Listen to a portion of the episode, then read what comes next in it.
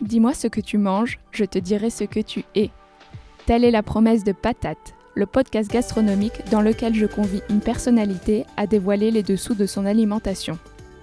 Nous découvrirons ensemble comment elle affecte son quotidien, son bien-être et son identité. Car oui, manger est plus que jamais un acte engageant et engagé qui dépasse largement les rebords d'une assiette. Moi, c'est Alice Tuyette. Vous pouvez en savoir plus sur mon Instagram at Alice Tuyette, Alice T-U-Y-E-T tout attaché. Et si l'épisode vous plaît, n'hésitez pas à me laisser une note et un commentaire sur la plateforme depuis laquelle vous m'écoutez, Apple Podcast par exemple. C'est un encouragement qui m'est incroyablement précieux et aide un maximum de personnes à connaître Patate.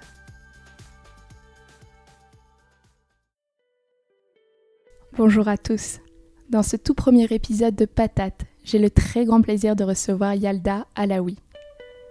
Après ses études à l'EDEC et à la LSI, Yalda s'installe à Londres pour travailler dans la finance. Mais voilà, après quelques années, le diagnostic tombe. Elle est atteinte de deux maladies auto-immunes qui l'ont conduite à revoir sa façon de vivre, sa façon de manger, radicalement. Une dizaine d'années plus tard, sur le chemin de la guérison, et d'une recherche en profondeur sur la nutrition, elle partage aujourd'hui son savoir sur son site Eat, Burn, Sleep.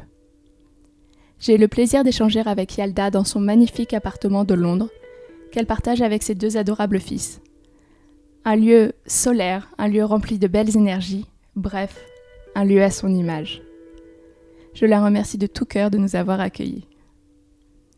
Nous avons parlé de nutrition, bien sûr, de la découverte de la maladie et du choc qui va avec, de la manière dont on peut réapprendre à se nourrir, de maternité, de rapport au corps et de recettes simples mais délicieuses. Allez, je m'arrête et vous laisse savourer cette passionnante conversation avec Yalda.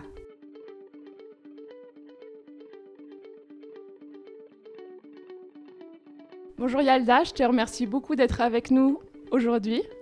Merci à toi d'être venu. alors, première question que je pose toujours, et je dis ça alors que c'est le premier épisode, hein, savoir. Est-ce que, Yalda, je vais vous vous voyez maintenant, puisque on fait un peu comme à la radio, est-ce que vous avez la patate aujourd'hui? Eh bien, moi, j'ai toujours la patate. non, pas du tout. J'ai mes ragnagnas, je me sens hyper mal.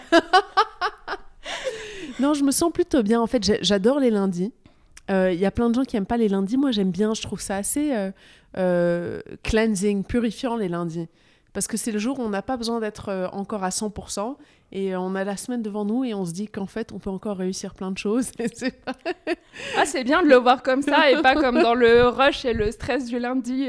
Alors, pour mieux vous connaître, j'aimerais savoir quel est le dernier repas qui vous a, qui vous a vraiment parlé et, et pourquoi? Qu'est-ce que vous avez aimé dans ce repas? Alors, j'ai un ami qui m'a fait quelque chose récemment d'extraordinaire, que je me suis empressée de copier et de, de, et de, de, de, changer, de modifier en fait pour, euh, pour, pour que ça aille avec euh, toutes mes intolérances alimentaires, tout ça.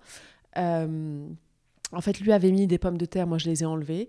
C'était des, des, des, saucisses de venison. Comment on dit ça en, en français? Ça, c'est du gibier, non? C'est du gibier. Je sais plus lequel c'est. Bambi. Bambi, c'est lequel?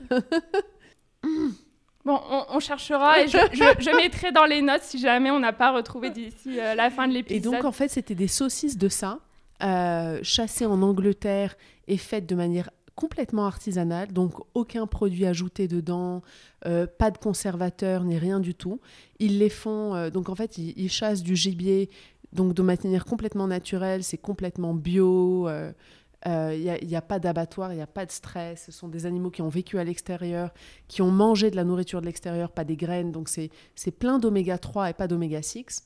D'oméga 6, donc assez anti-inflammatoire. C'est une viande assez maigre. Et les saucisses, c'était juste extraordinaire. Et il a fait un plat italien avec, avec, euh, des, des, échalotes, des poivrons, de la tomate, euh, oignons, de l'ail, l'huile d'olive. Euh, sel, poivre, des herbes italiennes. C'était mais délicieux. Du coup, j'en ai acheté et je vais le faire ce soir pour mes enfants.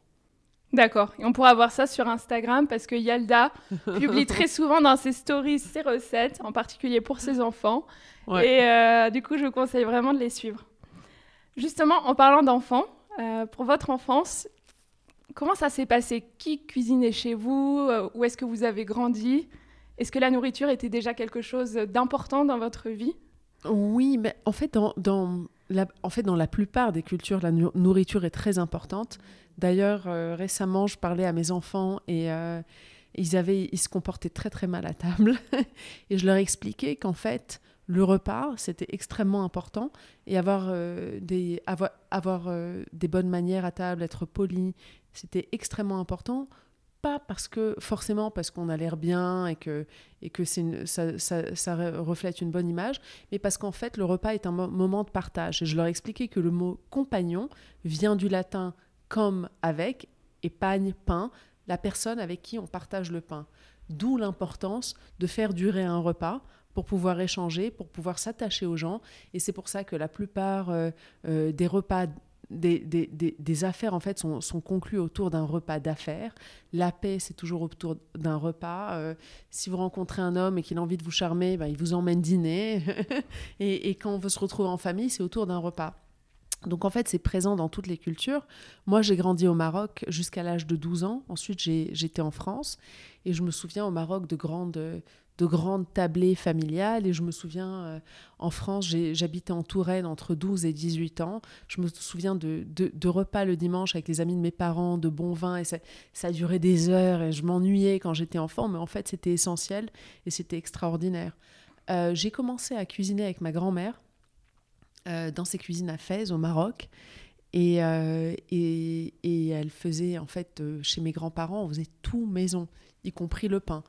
Euh, même le beurre. Mon grand-père ramenait euh, de la crème crue de, de, sa ferme et je battais la crème pour en faire du beurre. C'était génial. Et je, je pétrissais le, pain avec les dames qui nous aidaient. Et puis on avait un four à la maison. Ou alors on allait dans le four du quartier, on cuisait le pain. Euh, et ensuite, ma mère a toujours cuisiné. Et j'ai vraiment, je me suis mise vraiment à cuisiner toute seule, sans adulte, des repas entiers à partir de l'âge de 12 ans. Donc très jeune. Ouais, j'ai toujours aimé ça. J'ai toujours aimé ça. Et d'ailleurs, je voulais faire une école hôtelière, mais on m'a forcé à aller en prépa. ça a bien marché aussi pour vous, mais et finalement, la boucle est bouclée maintenant, parce que vous passez beaucoup de temps en cuisine. Au final, oui. Et est-ce que vous avez une petite Madeleine de cette époque? Euh, Alors moi, le... en fait, la... mes petites Madeleines, malheureusement, c'est des choses que je ne peux plus manger aujourd'hui, qui me rendent malade. Et ça, c'est vraiment un truc bizarre. C'est-à-dire mm. que les choses de mon enfance que j'adorais me détruisent le ventre aujourd'hui. Par contre, dans ça, il y a la, cuisine marocaine, tous les tagines, toutes les salades, en fait, sont sans produits laitiers et sont paléo et sont sans graines si on mange pas le pain. Donc en fait, moi, euh, mon truc préféré, c'est les petites salades marocaines et un bon tagine. et en particulier le tagine d'agneau au pruneau avec des amandes. Super, ça donne envie en tout cas. Mm si je comprends bien, maintenant, vous mangez différemment et on va revenir là-dessus un petit peu plus tard. Mais ce qui m'intéresse, c'est de savoir comment est-ce que vous vous nourrissiez avant, justement, quand vous parliez de la classe prépa, j'imagine, vous nourrissiez pas si bien que ça. Et après, quand vous travaillez en finance. Bon, faut savoir que maintenant, vous avez toujours un pied en finance, en plus de vos activités en nutrition. Mais euh, oui, comment ça se passait euh, auparavant, quand vous avez commencé à travailler et vos premières années d'adulte? Alors en fait, je me souviens vraiment précisément de la première fois que j'ai eu un très très gros mal de ventre. Euh, moi, je, souffre de euh, ulcerative colitis, ça s'appelle euh, colite.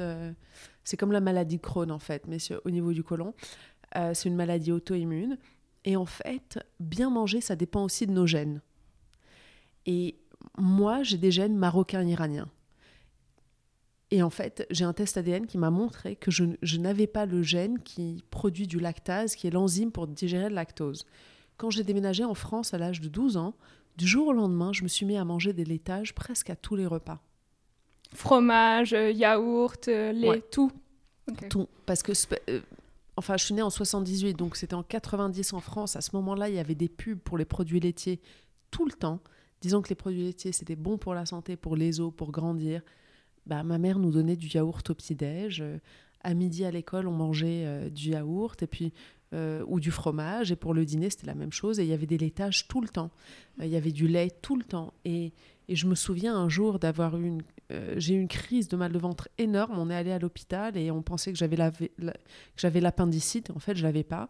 Donc, en fait, à cette époque-là, les gens connaissaient pas très bien les intolérances. Donc, c'était soit l'appendicite, soit rien. Donc, comme j'avais pas l'appendicite, on m'a rendu renvoyé à la maison et on m'a dit non mais t'as rien. Et en fait, la blague de mon enfance, c'est que toute mon adolescence, j'arrêtais pas de dire oh, j'ai mal au ventre, j'ai mal au ventre. C'est même devenu mon surnom, j'ai mal au ventre. Mmh, d'accord. Et en même temps, vous continuez la même alimentation qui finalement nourrissait ces maux de ventre. Exactement. Mais, mais, mais à l'époque, on n'était pas du tout euh, sensibilisé à sensibilisé à ce genre de choses. Et je sais que ma maman n'avait aucune idée. Euh, moi, j'avais aucune idée. Euh, en prépa, bah, j'ai continué à manger comme ça. C'était pas forcément que c'était pas forcément catastrophique. C'était des repas à la cantine équilibrés avec des légumes, de la viande, mais il y avait énormément de produits laitiers. Il y avait pas mal de pain qui sont des choses que je, que je ne digère pas. Et quand j'ai, quand j'ai travaillé en finance à Londres, d'un certain côté, ça allait mieux parce que je mangeais presque plus de produits laitiers. C'est pas vraiment la culture en Angleterre, moins qu'en France. Euh, je buvais du lait le matin dans mon café, oui, mais je mangeais plus autant de fromage et de yaourt pendant la journée. Et euh, j'ai jamais été une grande fan de pain, donc en fait, une fois que la tentation des boulangeries, mmh. je suis arrivée dans un pays où le pain était franchement pas bon, euh, comme en Angleterre, j'allais pas manger leur pain de mie, ça ne m'intéressait pas. Donc de ce point de vue-là, ça s'était amélioré. Mais ce qui, a, ce qui a déclenché ma première maladie, en fait, ça a été ma grossesse. Parce que la grossesse altère l'immunité.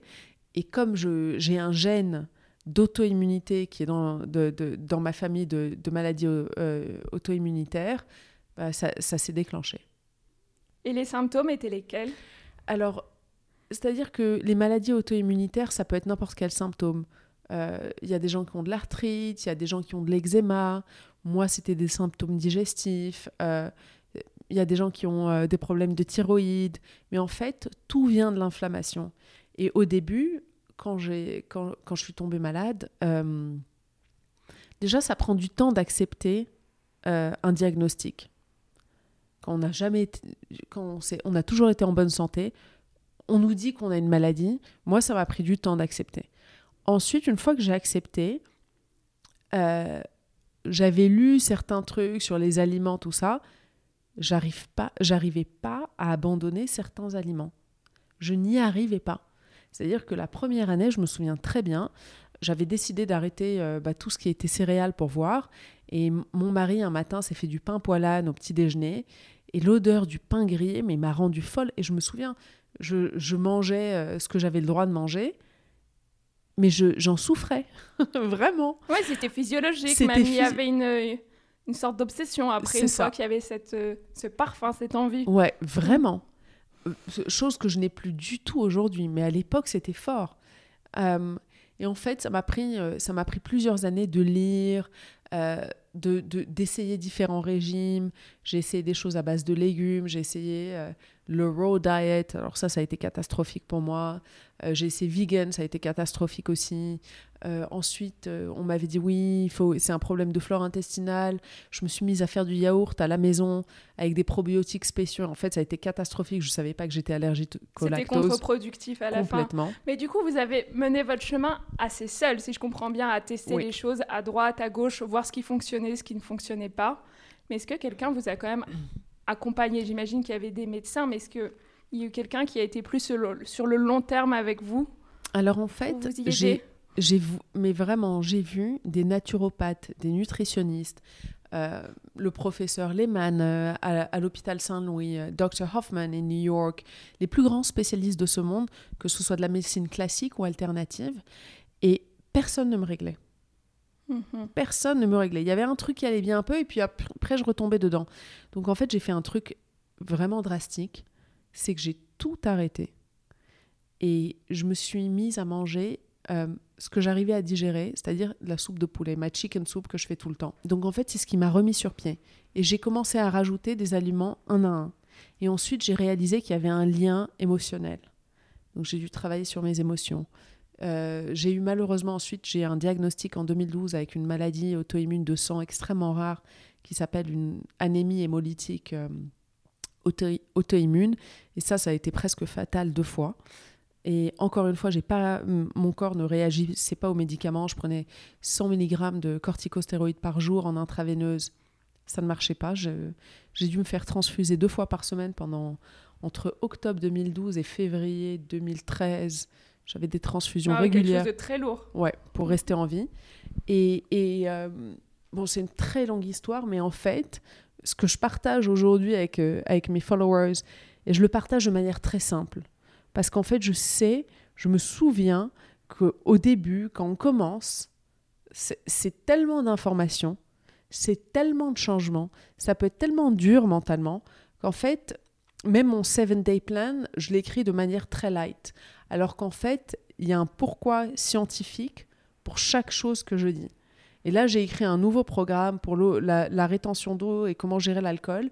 Et là, par contre, parce que j'ai réalisé qu'en fait, les gens appréciaient, j'ai un petit peu, euh, j'ai étayé, j'ai approfondi au niveau scientifique. À, travers vos plans ou ce que vous donnez comme idée de recettes ou ce qu'on voit sur votre, toutes vos plateformes, pardon, c'est vraiment l'idée de lutter contre l'inflammation grâce à son alimentation. Oui. Et du coup, ça, ça peut s'appliquer à des gens qui n'ont pas les mêmes maladies que vous. Ouais. alors, alors en fait, ouais. Ce qui se passe, c'est que depuis quelques années, on... il y a une il y a vraiment une, une, augmentation dans le monde de toutes les maladies qui ne sont pas euh, transmissibles. Cancer, diabète, maladies auto-immunes, Alzheimer, Parkinson's, maladies. Et en fait, tout ça vient de l'inflammation. En fait, un peu d'inflammation, c'est très bon pour la santé. Par exemple, on attrape un virus, notre corps se met à produire de la fièvre, c'est pour se battre contre ce virus, c'est très sain. Mais quand l'inflammation est prolongée dans le corps et soutenue pendant longtemps, si on a une défaillance génétique, ça active ce, ce gène et ça nous rend malade. Donc en fait, moi, mon lifestyle, ce que je partage avec les gens, la manière dont je vis, c'est pour garder les niveaux d'inflammation bas, pour ne pas activer les gènes défaillants que l'on, que, que, dont on a hérité. Donc par exemple, si quelqu'un a le cancer dans sa famille ou, ou, ou des problèmes cardiaques, tout ça en fait, un arrêt du cœur, la cause de ça, c'est de l'inflammation. Et l'inflammation, ça vient pas que de la nourriture. Ça vient aussi du stress, énormément. Euh, ça vient de la pollution, de l'environnement externe. Et aussi, il y a des sports qui créent de l'inflammation, d'autres qui réduisent l'inflammation. Et en fait, moi, ce que j'essaie de partager avec les gens, c'est une manière de vivre sa vie de manière anti-inflammatoire 80% du temps, sans être trop obsédé, pour pouvoir vivre une vie normale et en même temps le week-end avec ses amis, boire un bon verre de vin, euh, se faire plaisir. Euh, en fait, quelque chose qui est soutenable sur le long terme. Donc ça n'est pas extrême ce que je fais. Et c'est quelque chose, en fait, c'est une manière de vivre sur le long terme, c'est une manière de changer ses, ses, habitudes sur le long terme. Et justement, le régime paléo, qu'est-ce que ça veut dire? Pour un néophyte, si vous pouvez l'expliquer très simplement en quelques mots. Alors en fait, c'est le régime avant que l'agriculture ait commencé. L'agriculture a commencé il y a à peu près 10 000 ans. Avant, on était des populations nomades, donc en fait, on se nourrissait de, de végétaux euh, et, de viande, et de poissons, de noix, de, et puis de fruits euh, que l'on cueillait. Il y a à peu près 10 000 ans en Afrique, euh, on, a arrêté, on, a, la sédentarisation a commencé, on a commencé à élever des bêtes, et au début, on élevait les bêtes pour pour consommer leur viande. Petit à petit, on s'est mis à donner le lait des bêtes aux enfants. Et en fait, on est tous nés avec un gène pour digérer le lactose. Mais entre l'âge de 3 et 5 ans, quand il se passe une, mutation, et ce gène qui produit du lactase, qui est l'enzyme pour digérer le lactose, disparaît. Quand on s'est mis à donner euh, du lait de bovin, de chèvre à nos enfants, il y a à peu près 10 000 ans, certains de nos enfants n'ont pas eu cette mutation.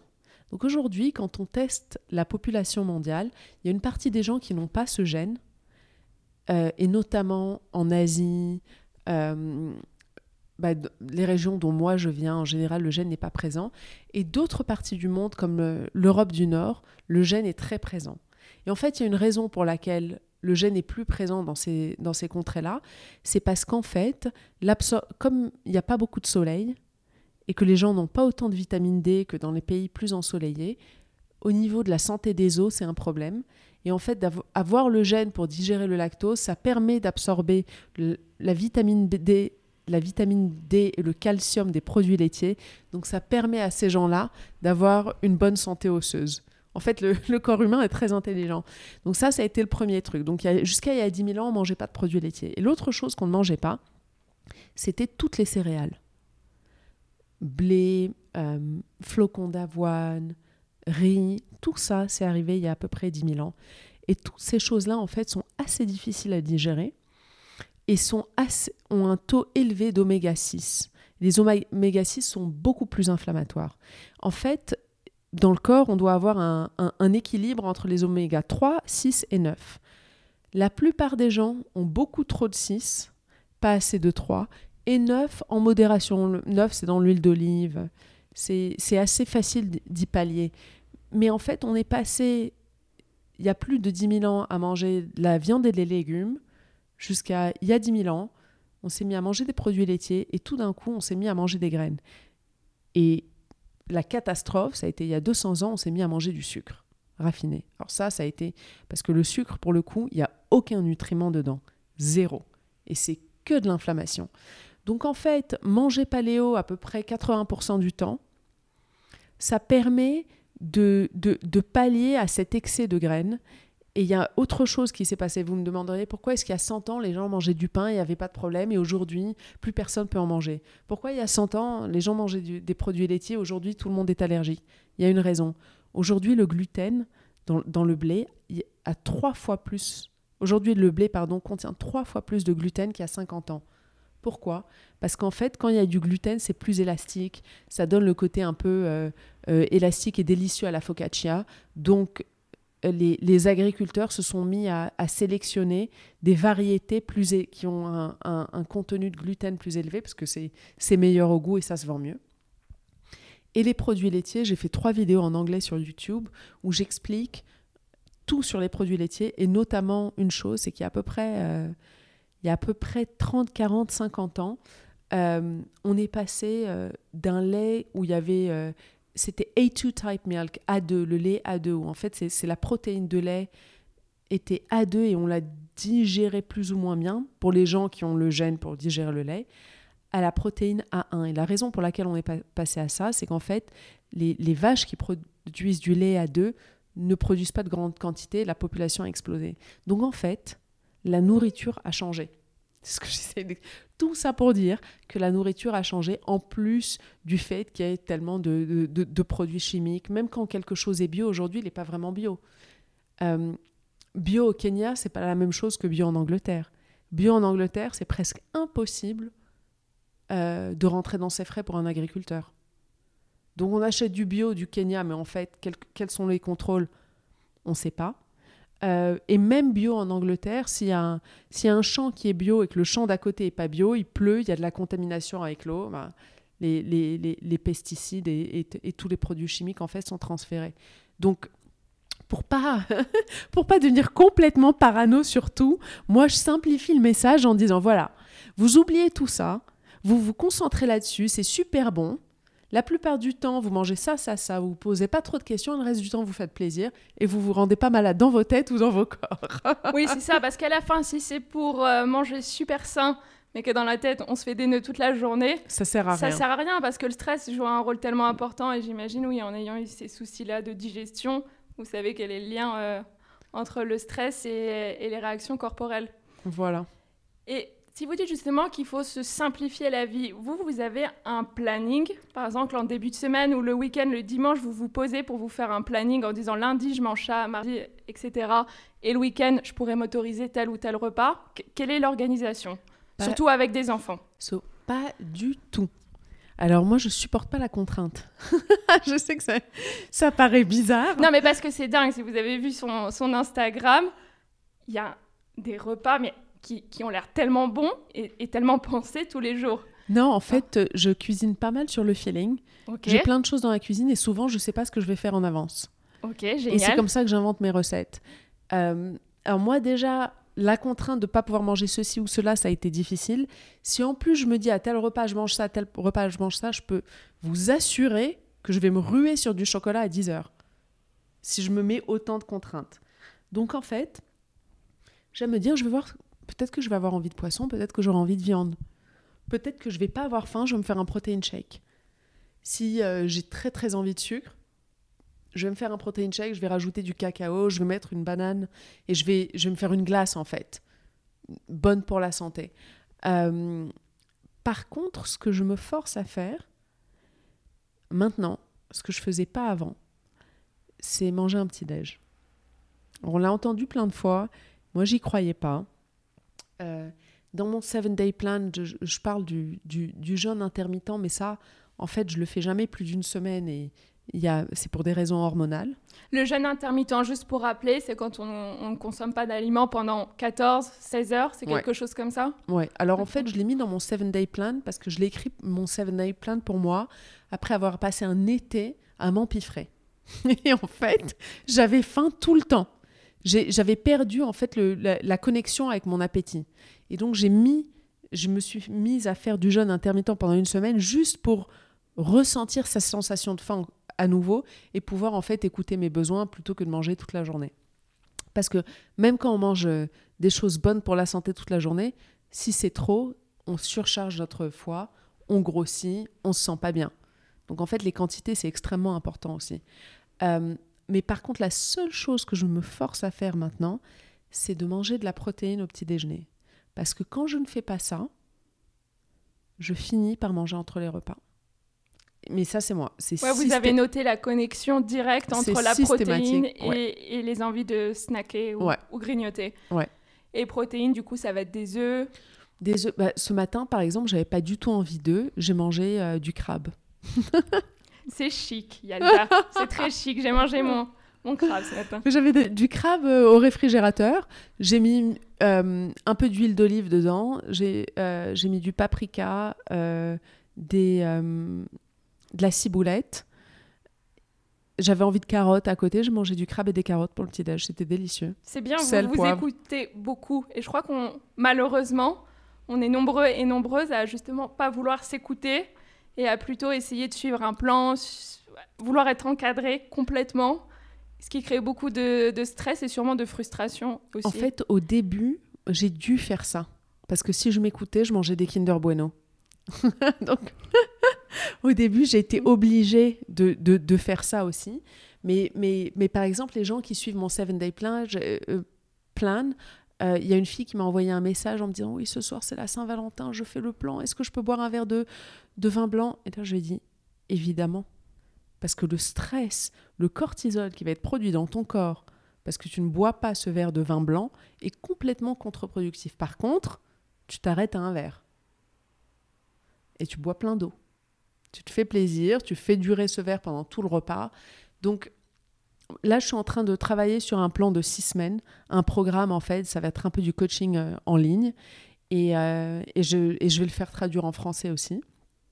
Parce que euh, j'ai pas mal de gens en France et au Maroc qui me suivent, donc je vais, commencer à, tout traduire en français. Et, et, en fait, sur ces six semaines-là, ça va être du coaching. Je vais aider les gens en fait à connecter à reconnecter avec leur corps et ensuite à pouvoir, pour pouvoir le, en fait leur donner des habitudes pour la vie. Et après ça, le but, c'est de pouvoir s'écouter. On mentionnait euh, très rapidement tout à l'heure vos origines. Vous avez dit donc marocaine et iranienne. Comment est-ce que ces origines influencent votre cuisine? Tout le temps. euh, en fait, j'adore les cuisines du monde entier. J'adore la cuisine asiatique. Je fais du riz iranien pour mes enfants tout le temps. Ils en sont fous. Ah oui, ça, c'est un très bon souvenir d'enfance aussi, mais malheureusement, je ne peux plus. plus pour vous. Ouais. Et ils adorent ça. ils me demandent un peu plus de beurre dans le riz iranien. Je dis, mais bien sûr, mon amour. Euh, et je leur fais des tagines. Ils adorent les tagines. Euh, et ce qui est assez drôle, c'est que je les, je les ai emmenés au, Maroc régulièrement. Ils adorent le Maroc. On surfe dans un petit village qui s'appelle Tarazout. Euh, où ils mangent des tagines. Et je leur faisais des tagines avant à la maison. Mais les enfants, c'est, ça fonctionne de manière vraiment bizarre. La dernière fois qu'on est allé au Maroc, on est rentré, je leur ai fait un tagine. Et ils m'ont regardé, ils m'ont dit Mais, Mom, you can make tagine? J'étais là, mais je vous en fais tout le temps. Enfant ingrat. Enfant ingrat. Il a fallu qu'on retourne au Maroc pour que vous appréciez que votre mère sache cuisiner les tagines. C'est toujours ça. Quand on a les choses, on n'en a pas encore conscience. Il faut souvent un éclairage ou qu'on le perde. Exactement. Et vos autres sources d'inspiration pour les recettes? Parce que j'ai l'impression qu'il y avait un fort ancrage oui, culturel, familial, parce que vous avez beaucoup cuisiné très jeune. Mais aujourd'hui, vous, vous, allez euh, regarder des livres, je ne sais pas, trouver des recettes sur Internet, ou c'est vraiment à l'instinct ah avec vos bases? Ah, je suis, je suis inspirée, mais tout le temps. C'est-à-dire que je suis extrêmement euh, créative dans les recettes, mais en même temps, mes recettes sont extrêmement simples. La raison pour laquelle elles sont simples, c'est qu'à chaque fois que je veux une recette compliquée, j'ai pas envie de la cuisiner moi-même. Donc je les simplifie pour moi et puis ensuite pour mes followers. Euh, je, j'ai de l'inspiration euh, juste en allant au supermarché ou euh, en allant dans un restaurant ou en, voyant des amis cuisiner. Souvent, c'est pas forcément. J'ai pas vraiment de l'inspiration quand je vois les recettes des autres sur Instagram. J'ai besoin de voir, de sentir le produit, de le goûter. Euh, et j'ai des amis qui cuisinent extrêmement bien. Et, et en fait, je vais chez eux et parfois, il y a, y a des choses que je peux pas manger dans, dans, leur, euh, dans ce qu'ils ont cuisiné, ce qu'ils ou elles ont cuisiné. Je me dis, ah, mais ça, c'est délicieux, je vais faire. Euh, je vais faire un paléo twist sur ce truc-là, je vais le refaire à la maison. Ouais, vous êtes une éponge et puis après vous faites les petites connexions, je vais retirer ça, je vais mettre ça. Ouais. Parce qu'à la fin, en fait, à transposer, c'est pas si compliqué que ça. Il suffit de retirer certains ingrédients et, remplacer euh, certaines catégories d'ingrédients. Mais la base, la protéine, vous pouvez garder la même, la sauce, ce qui donne du goût. Exactement, exactement. Et aujourd'hui, s'il y avait vraiment une seule spécialité du chef ou de la chef, je ne sais pas s'il faut féminiser, Yalda. Moi, je, vais vous dire ce que les gens me disent. Je reçois des photos de mon banana bread tous les jours. J'ai un gâteau à la banane, euh, le, la, recette est sur eatburnsleep.com qui est euh, sans produits laitiers, sans gluten, sans graines, dairy free, gluten free, grain free, sugar free. En fait, j'utilise du, du, sucre de, de, noix de coco. À la euh, fin, il reste de la banane quand même. De la poudre d'amande. non, mais c'est délicieux, c'est très simple. Il y a des œufs, de la poudre d'amande, de la, euh, de la, du sucre de noix de coco, de l'huile de coco. Et, et tout le monde me dit que c'est le meilleur banana bread qu'ils aient jamais mangé, meilleur que le vrai. Donc, voilà. Je l'essaye alors. c'est pas moi qui dis ça, c'est le feedback que je reçois. Si vous passez une mauvaise journée, vous, avez, vous manquez d'énergie, je sais pas, il y a un petit coup de blues, qu'est-ce qu'on va trouver dans votre assiette à ce moment-là? Alors, quand j'ai des petits coups de blues, en général, euh, j'ai envie de sucre. Pourquoi? Parce qu'en fait, le, le, sucre, ça provoque de la glycémie. Et quand on a, quand, quand on a euh, de l'insuline dans le sang, ça produit de la sérotonine, qui est l'hormone du bonheur. C'est pour ça qu'en fait, quand on se sent mal, on a envie de sucrer. Et en fait, ce que je fais à ce moment-là, c'est qu'au lieu de me jeter sur euh, des, des, choses qui, qui, qui, vont pas m'aller, soit je, soit je mange du... Enfin, moi, ce que j'adore, c'est les amandes enrobées euh, au chocolat noir, avec un bon café, j'adore ça. Ou alors, je me fais mon super chocolatey euh, protein shake dans lequel je rajoute de la poudre de coco. et en fait, c'est assez sucré, même si c'est du stevia pur. c'est très chocolaté. Et, je, et pareil, je me fais un café avec. Et en général, je me fais un déca. Parce qu'en fait, le, la caféine, parfois, me, me, rend un, peu anxieuse. Et j'utilise un déca avec, qui a été euh, décaféiné avec. Ça s'appelle Swiss Water Decaf. Je ne sais pas comment c'est en français. C'est un procédé. Ils appellent ça d'eau suisse, en fait, qui n'utilise pas de, de produits euh, chimiques. Et ça, ça me calme. Et je me fais un bain je reste à la maison, je me fais un masque pour le sur le visage, je lis un bouquin et je fais dodo parce qu'en fait le sommeil pour moi c'est tellement réparateur physiquement et mentalement. Ouais, c'est salvateur, c'est sûr. Mais là, du coup, c'est la pampering session euh, à son maximum. Ouais, c'est ce que je fais. Ou alors, j'appelle une copine et je vais me faire un verre de vin. Ça, c'est l'autre côté. C'est dans... on n'est pas du côté 80, on est du côté des vins, là. Mais bon, on a 80, 60% des neurotransmetteurs qui sont dans le, dans le tube digestif. Donc en fait, c'est très important. La compagnie humaine est extrêmement importante pour le bien-être. Donc si on se sent seul et qu'on n'est pas bien, il vaut mieux sortir boire ce verre de vin. Et en général, ce que je fais, c'est que ça m'est arrivé euh, quelques fois d'avoir besoin euh, euh, de prendre un verre et j'ai appelé une de mes copines Alex. On se retrouve au Blake's Hotel euh, à Londres et en fait ce, qu'on fait, ce que je fais c'est que j'y vais en marchant, en écoutant de la musique super positive. Je vais me mettre une, une playlist de Apple, genre party. je vais écouter ça à l'aller. J'arrive là-bas, je vois ma copine, on rit, on se marre, on parle de plein de trucs, on se fait un bon verre de vin, rouge avec euh, on va, on, va prendre des petits trucs à grignoter paléo à côté, et puis je reviens en marchant. Et entre la marche, la conversation, le verre de vin, ça va tout de suite mieux. Et je trouve ça super important que vous parliez de ça, parce qu'on dit souvent pour le bien-être, bien sûr, il y a le sommeil, il y a l'alimentation, il y a comment on prend soin de soi par rapport à la manière dont on se parle, les idées qu'on a dans la tête, mais la vie sociale, c'est parfois quelque chose qu'on oublie, et je crois que c'est vraiment clé, c'est un des piliers pour moi euh, du bien-être. C'est vraiment un pilier du bien-être. Il y a une étude qui a été conduite au Japon qui a montré un, lien clair entre la vie sociale et le taux de dépression des gens. Donc les gens qui n'étaient pas sociaux avaient des, pas de dépression, de, problèmes euh, de maladie mentale en général, pas que la dépression. Et, euh, d'ailleurs, il y a plein d'études aussi qui montrent que euh, les gens qui sont mariés vivent plus longtemps ou, qui vivent avec un conjoint sous le même toit vivent plus longtemps que ceux qui vivent seuls. Même les gens qui vivent avec un chien vivent plus longtemps. Les personnes âgées avec un, avec un animal ont une chance, ont une meilleure longévité que celles qui vivent complètement seules. L'être humain est un être social. Il est très important. C'est pour ça qu'en fait, le 80-20, c'est important. Être à 100%, moi, je suis convaincue que c'est mauvais pour la santé, à cause du, du stress que ça engendre. Je je suis, vraiment en ligne avec ce que vous venez de dire. Pour retourner sur l'alimentation quand même, même si on pourrait passer des heures à parler de ça aussi. Si les assiettes que vous consommez régulièrement pouvaient parler, qu'est-ce qu'elles diraient de vous? Question difficile. Alors je suis très joyeuse, mais je suis aussi très intense. Euh, et, en fait, cette intensité, parfois, euh, peut être difficile. En tout cas, je sais que quand j'étais plus jeune, c'était quelque chose de difficile, parce que dans ma tête, j'étais tout le temps euh, donc en fait, à l'extérieur, j'ai toujours eu ce grand sourire et, je me marrais. J'étais la première à danser sur des podiums en école de commerce et à faire des choses comme ça. J'ai ce côté-là, j'ai un côté ado qui changera jamais. D'ailleurs, je viens de réserver, euh, je viens de réserver des places pour aller voir Ariana Grande. j'adore l'opéra et j'adore la pop music hyper cheesy.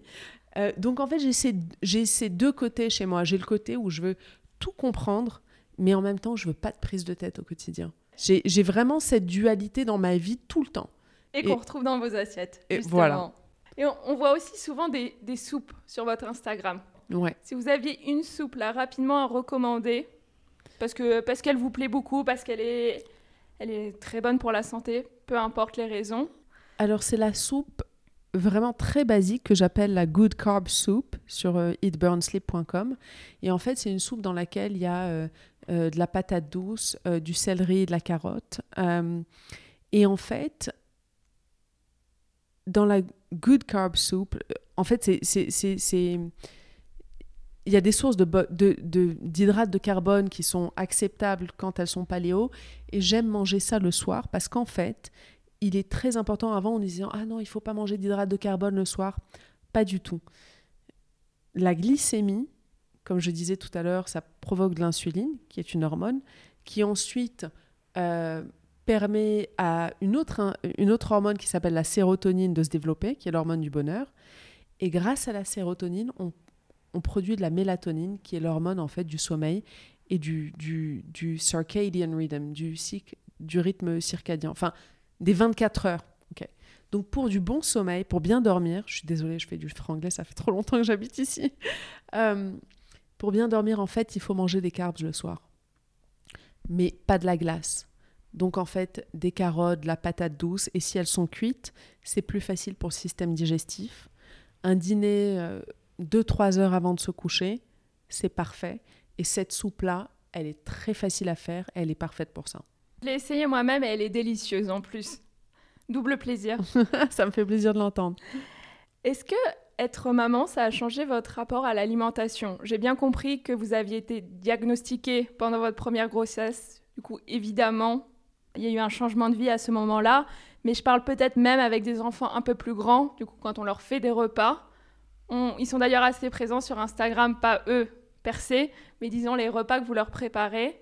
Et vous, est-ce que ça, ça, a changé quelque chose dans la manière de percevoir l'acte de manger, de nourrir les autres? Alors j'ai toujours aimé cuisiner et j'ai toujours cuisiné pour mes amis. Même quand je travaillais en finance, j'avais des longues journées sur le trading floor. Je rentrais à la maison à 5h30, 6h et le soir, pour relaxer, je cuisinais pour mon petit ami.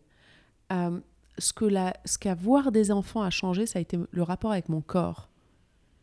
Parce que ce, ce qui s'est passé, c'est que pendant des années, comme plein de filles, j'avais de la, je, sentais la pression en fait pour euh, ne pas grossir, euh, être jolie, continuer à rentrer dans du 38. Ou... Et le jour où j'ai eu des enfants, le jour où je suis tombée enceinte, euh, j'ai réalisé qu'en fait, mon corps et, et, le corps des femmes fait quelque chose d'extraordinaire, qui est d'avoir des enfants. Et à partir de ce moment-là, j'ai arrêté de juger mon corps et je suis rentrée beaucoup plus dans une dynamique de, de vouloir le nourrir. Et d'appréciation aussi. Et d'appréciation. Donc plus de nourrir que de priver. Plutôt que d'être dans la privation, j'étais dans l'aspect la, dans positif, en fait, de le nourrir pour s'en occuper, pour vivre plus longtemps, pour que la peau se remette mieux, pour produire du lait, j'ai allaité mes, mes enfants, pour être en fait en bonne santé pour moi-même et pour eux et pour mon deuxième enfant, pour me remettre de, pour améliorer, améliorer mes problèmes que j'ai eus après euh, que William soit né, pour pouvoir euh, enchaîner une deuxième grossesse. Et donc ça a été une approche beaucoup plus positive et depuis, je suis beaucoup plus indulgente avec mon corps. Du coup, cette idée est restée au-delà des grossesses et, et du coup, cette je perception mange mieux. du corps. Je mange mieux parce que comme il n'y a pas de d'idée de privation et de se punir, ben, moi en tout cas, et je pense que c'est pas mal d'êtres humains qui sont comme ça, si on n'est pas privé, ben, en fait, on est plus relax et on mange mieux. Parce que si on, si on a le droit. Et, et, et si on arrive si on a une perspective positive, je vais manger, c'est au lieu de se dire ah non ce soir faut pas que je mange trop, non non, ce soir je vais me faire cette super bonne soupe et puis à côté je vais mettre un peu de protéines légères, pas trop, et je vais dîner assez tôt comme ça je vais bien dormir. Oui, c'est une complète inversion de la perception. Pas regarder ce qu'on n'a pas, mais qu'est-ce qu'on peut rajouter au contraire Exactement. et qui va être plaisant. Oui, j'avais entendu un spécialiste une fois qui disait plus on va s'interdire une chose, plus on va la désirer, et évidemment la désirer en grande quantité. Et Correct. Au lieu de rajouter quelque chose qui va faire plaisir et être bon pour soi finalement. Exactement. Et pour continuer sur les enfants, est-ce que vous cuisinez avec eux? Ils adorent cuisiner et cuisine même pour moi parfois. Donc hier, en fait, William a, a, a, a vu une de ses amies, Sophia, et ils ont fait euh, une play date, ils ont fait des muffins. Enfin, pas pour moi, ils ont mis, de la, ils ont mis du beurre et de la, de la farine, mais leur muffin était excellent. Mes enfants adorent cuisiner. Euh, mon plus jeune adore nous faire des œufs le matin. Les deux cuisinent. Super. Mm. En plus, des garçons, on se dit parfois c'est un petit peu plus difficile de les mettre en cuisine. C'est peut-être sexiste ce que je dis, mais euh, là, ça a l'air de super bien marcher. Bah, les, les, plus grands chefs de ce monde sont des hommes. tout à fait. Mais si on va dans les foyers après de monsieur et madame tout le monde, c'est souvent quand même euh, la femme qui cuisine. Mais dans ma famille, en fait, euh, du, du, côté marocain, euh, presque tous les hommes cuisinent. Presque tous mes oncles cuisinent. Et cuisinent très bien. Euh, et mes enfants cuisinent. Je les ai, je les ai pas forcément encouragés dans le sens où ils m'ont toujours vu cuisiner. Puis quand ils étaient petits, je leur disais bon, on va faire un gâteau. Qui veut faire euh, On fait un gâteau au chocolat. Qui veut m'aider Tu veux casser les œufs Ah tiens, tu veux lécher la casserole. Et, et en fait, euh, souvent les enfants, ça, ça copie les parents. C'est ça. En fait, c'est le, vraiment le la transmission par l'exemple qui est sûrement la plus puissante plutôt que de dire il faut faire ci, il faut faire ça. Si soi-même on le fait Exactement. et qu'ils voient que vous vous sentez bien en le faisant, je pense que c'est l'idéal. Voilà. Et comment est-ce que vous venez à trouver un équilibre entre leur donner des principes, que ce soit, euh, bien sûr, on, est sur un podcast d'alimentation, du coup, ces principes alimentaires, tout en leur permettant de faire leurs propres erreurs et d'avoir leur propre liberté. Et je crois que c'est aussi une manière de grandir, d'avoir, euh, de faire ses propres erreurs et d'aller manger des Kinder Bueno avec leurs leur petits copains euh, à l'extérieur. Alors moi, j'approche toujours tout avec beaucoup d'humilité. Donc ce que je fais marche pour moi, mais j'ai pas la science infuse. Donc pour éviter les erreurs, je préfère ne rien faire d'extrême avec eux. Pour éviter les erreurs physiquement sur leur physiologie, mais aussi sur leur, leur mental. Et je pense que la restriction, surtout pour un enfant, ça peut être très dangereux mentalement sur le long terme. Donc ils ont le droit de tout manger. Ils ont... Non, il y a quelque chose que j'interdis, quelques petites choses. Enfin, que j'interdis, que je limite à l'extrême, ce sont les boissons sucrées parce que ça a été prouvé scientifiquement. Pour le diabète, l'obésité, c'est vraiment catastrophique. Tout ce qui est coca, soda, c'est tellement acide, tellement acide. C'est vraiment super mauvais pour la santé, ça je leur ai expliqué. Par contre, s'ils ont envie d'un chocolat chaud fait maison, avec grand plaisir, euh, s'ils ont envie d'une glace, il n'y a pas de problème.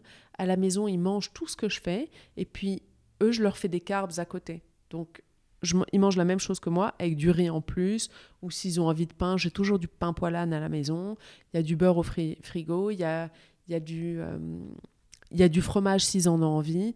Je, j'essaye de pas être dans la restriction avec eux parce que je pense que ça peut être dangereux, au moins au niveau du mental. Donc c'est mon approche avec eux. Mais j'essaye aussi de leur montrer la modération. Donc récemment, on était, euh, on était en vacances et... Euh, et en fait, ils voulaient des treats, c'est-à-dire euh, des, des, des, bonbons ou des chocolats, tout le temps à longueur de journée en me disant Mais maman, it's a treat, it's a treat. J'aurais dit Par définition, treat en anglais, ça veut dire se faire plaisir. Si on se fait plaisir 20 fois par jour, ça devient la base de ton alimentation. C'est plus l'exception. Je dis là, ça devient mauvais pour la santé. Donc, une glace par jour, ok, mais 5, non. Voilà, c'est comme ça que je les nourris. Et c'est passé cette information? Ils ont compris parce que c'est logique. Et je crois que les enfants comprennent la logique tant qu'on leur explique. Donc en fait, c'est pas non pour non. C'est c'est en train de es en train de manger plus de glace que de légumes et de poissons. Donc ça va pas. On rééquilibre. Prenons-en bonne note, nous aussi. Yalda, manger, ça représente quoi pour vous? Bah, Comme tous les êtres humains rester en vie. A fortiori pour vous. non, mais c'est plein de choses. C'est se, se donner de l'énergie. Euh, partager, il y a un côté social. Et aussi, c'est se guérir. Je, on se guérit avec la nourriture comme on peut se rendre malade avec la nourriture. En fait, avec tout ce qu'on met dans notre corps. Ouais, c'est un médicament ou un, ou un poison aussi dans certains Absolument. cas.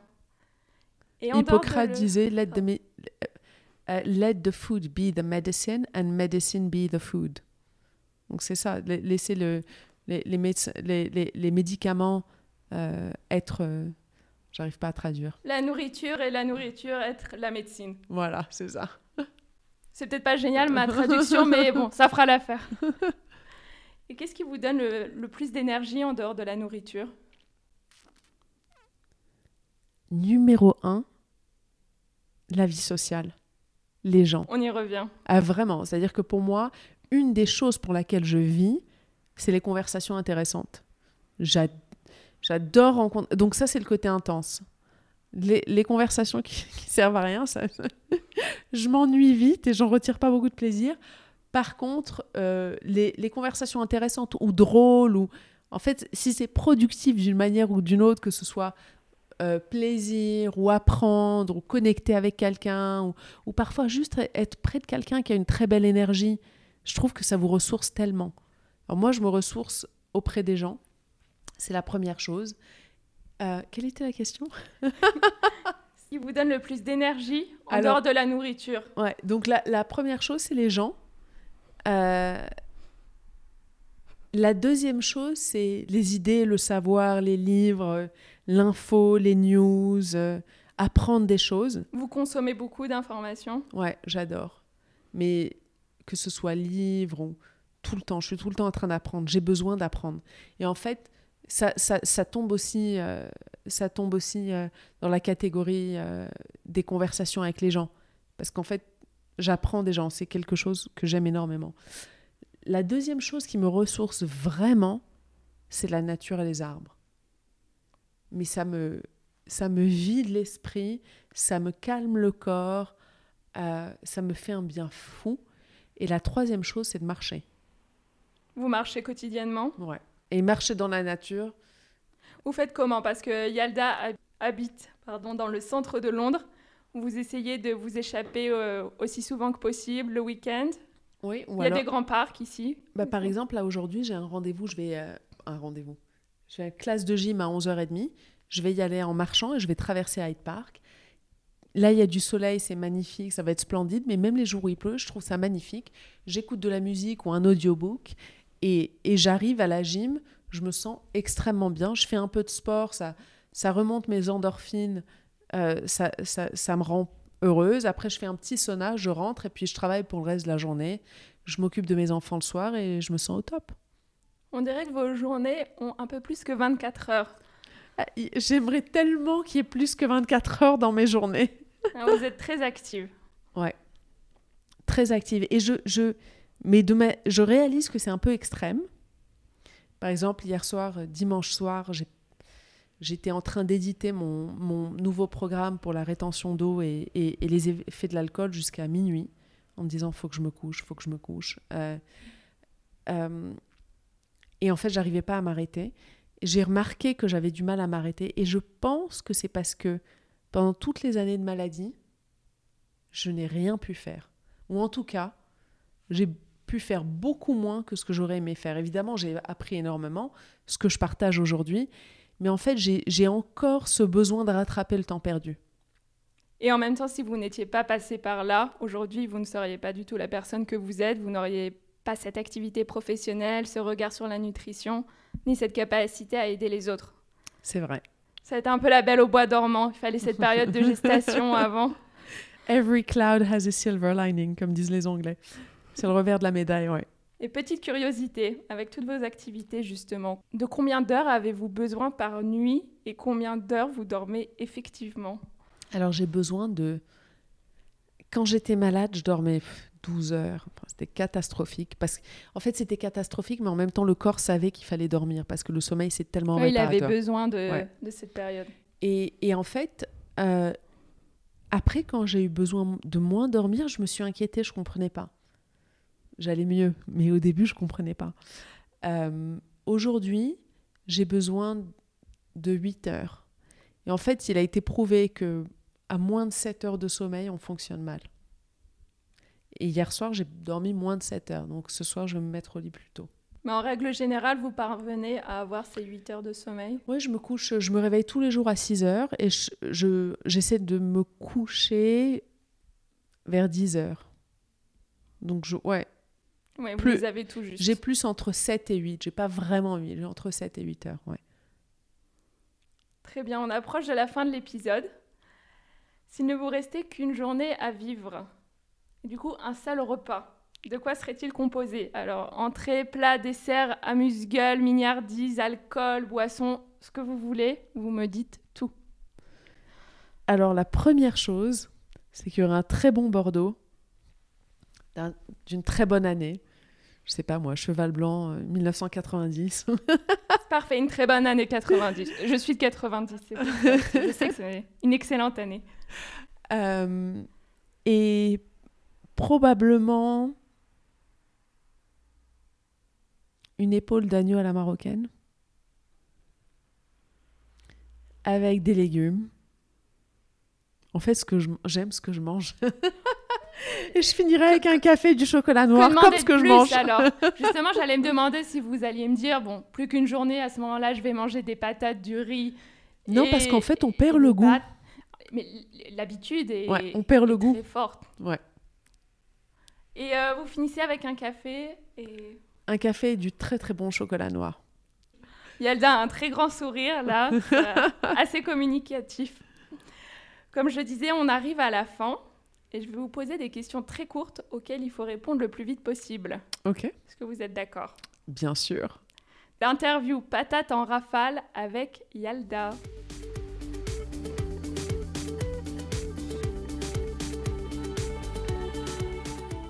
Sucré ou salé? Salé. Omelette blanche ou smoothie? Omelette. Petit déjeuner, déjeuner ou dîner? Petit déjeuner, déjeuner.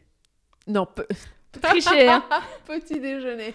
Petit déje- euh, Petit déjeuner, pour sûr. C'est mon prof- repas préféré, ouais. La nutrition ou la finance? Les deux. Bon, deuxième joker. Mais- Resto du coin ou table étoilée? À resto du coin. Pilates ou yoga? Pilate. Un plaisir coupable que vous ne voudriez raconter à personne Un plaisir. Je, je partage tout. je partage tout. C'est ça qui est terrible. C'est horrible, en fait, je partage tout. Est-ce qu'il y a un truc que j'ai pas dit? Cette femme est parfaite. Le sexe, ça, j'en parle pas. Ça y est, c'est fait. vin rouge ou vin blanc? Rouge. Fromage ou dessert? Oh, ça me manque, mes fromages. Collagène ou cacao cru? Collagène. 4 ingrédients que vous avez toujours dans votre cuisine. J'ai toujours des œufs. J'ai toujours du lait d'amande. J'ai toujours du thé. Je bois beaucoup de thé. Qu'est-ce que j'ai toujours? Oh, J'ai toujours une forme de noix, d'amande. Soupe ou salade? Elles sont difficiles. Salade. J'étais persuadée que ça allait être soupe. Mais en fait, soupe le soir, salade à midi. C'est, c'est- la, la, la, la vraie réponse, c'est ça. Cuisson longue ou cuisson express? Longue. Vous passez une soirée entre amis, vous réservez une table ou vous enfilez votre tablier?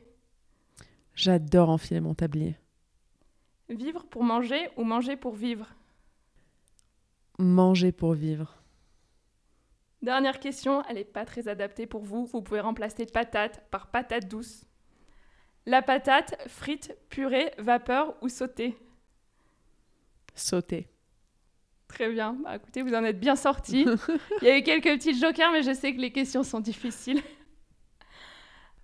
Pour vraiment terminer cette interview, euh, je m'intéresse, et je crois qu'on est beaucoup à s'intéresser au bien-être dans son ensemble. Si vous aviez une seule pratique quotidienne à recommander, et elle peut être liée à l'alimentation, au repas ou pas du tout, laquelle ce serait? De bouger tous les jours. Marcher. Faire quelque chose de votre corps. N'importe quoi. Mais, ga- le mouvement. Parce qu'en fait, euh, la vie, c'est le mouvement.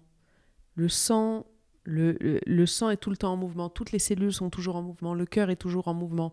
Euh, la terre tourne. Quand on arrête de bouger, on arrête de vivre. Et vous faites combien de sessions de sport par semaine euh, Pas tant que ça, plus. deux ou trois. Mais je, dès que je peux prendre l'escalier au lieu de l'ascenseur, je le prends. Si je peux marcher, par, par exemple, j'ai une voiture, mais à Londres, si je me rends, si j'ai un rendez-vous et que j'ai pas le temps d'y marcher, je vais y aller en métro, parce que de marcher au métro, puis de changer dans le métro et de marcher au rendez-vous et au retour, je me retrouve à faire 6 7 000 pas qui en fait me rapprochent de mes 10 000 pas par jour, alors que si je prends la voiture, je suis assise tout le temps. Ou si je prends un Uber.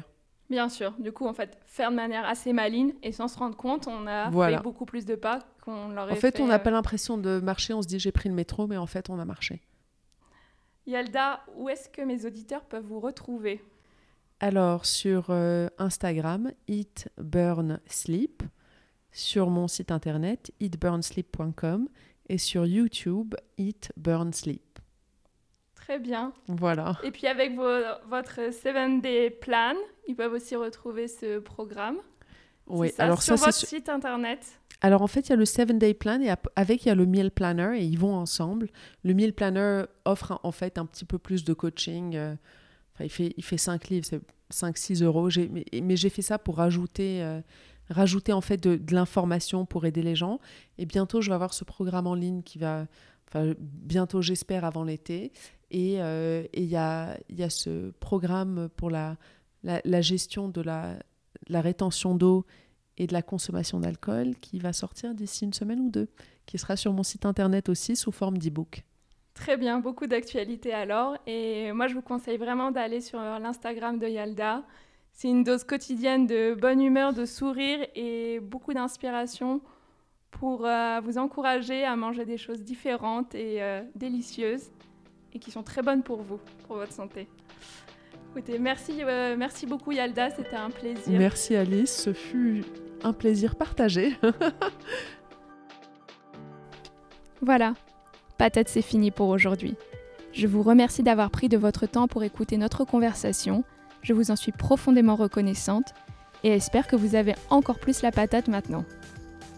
Si vous avez des questions ou des remarques à me communiquer, n'hésitez pas à m'écrire à alice at alicetuyette.com ou à réagir sur mon Instagram at alicetuyette.